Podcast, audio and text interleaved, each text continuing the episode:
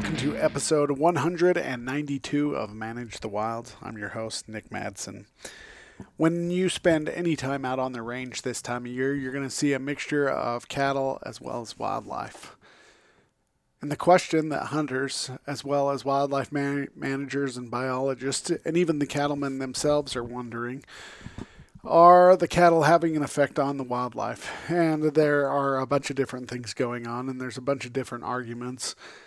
But ultimately, is there an impact that they are having just being present in the area? Even if you bring in cattle at low amounts, are the cattle still going to affect the deer and elk?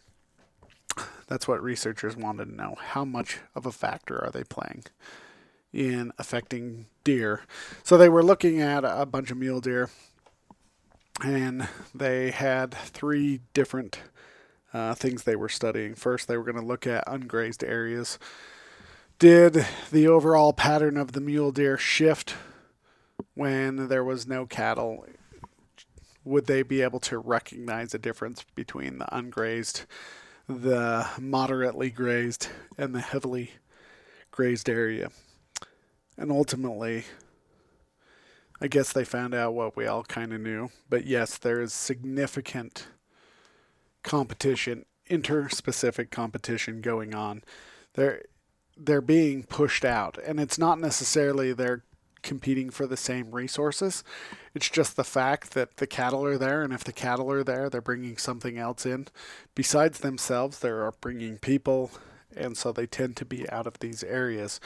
What they found out is uh, the habitat selection is almost identical.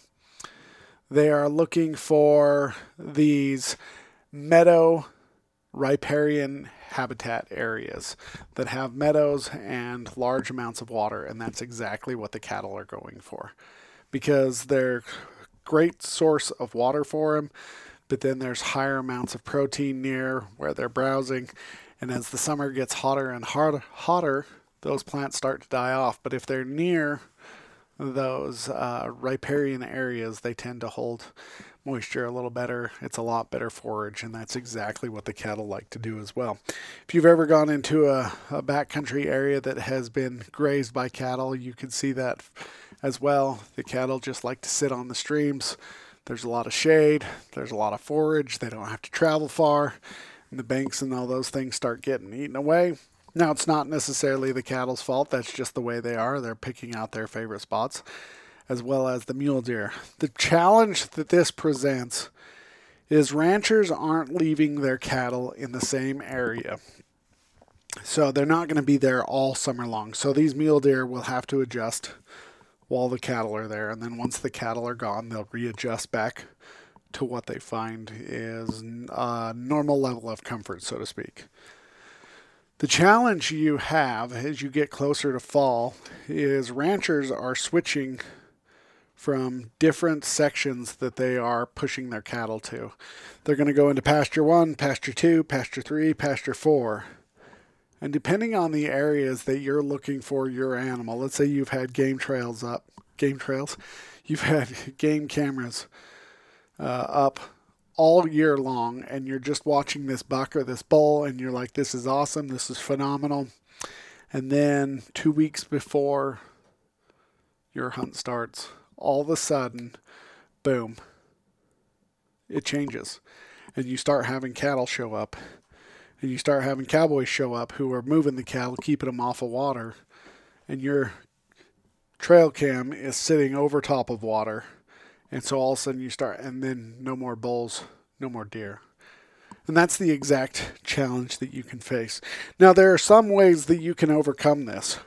One of the ways is to become really good friends with the Cattlemen's Association and find out where they're going to be running in the fall where are they going to be running their pastures. It's really easy to find out if they're on federal ground. It's really easy to find out or state ground who the cattlemen association is and then their phone number is going to be listed and then you can call them and ask them hey are you going to be in this area at the end of the year? And they're going to say, no, we're going to be in pasture two, which is this one. And so there's another way that you can scout. A lot of the times I hear complaints about guys who say, "Oh, we had this monster bull or this beautiful buck."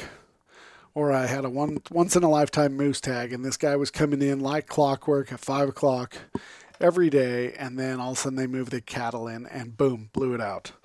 We'll just add this to a list of things you can do when you are scouting. When it comes to wildlife and management, though, there's a little bit different thing they're going to be looking for. So, not all habitat is created equal. Some habitat's going to be a lot better than others.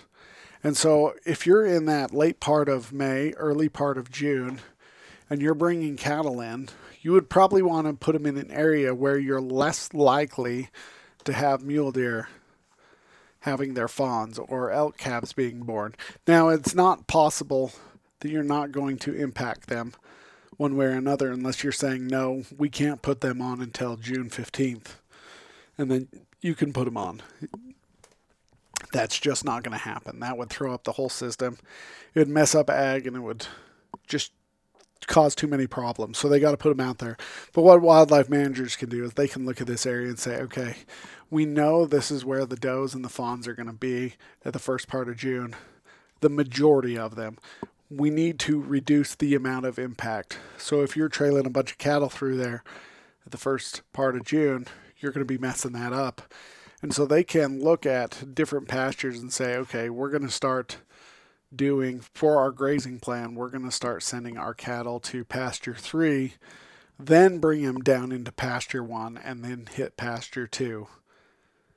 And so it just depends on your rotation. But the challenge is no matter where you're bringing in cattle, you're affecting wildlife, and it's not going to be a positive role. The other thing that cattle do when impacting wildlife is land managers, if they are grazing cattle, tend to create a habitat that is more suitable for cattle.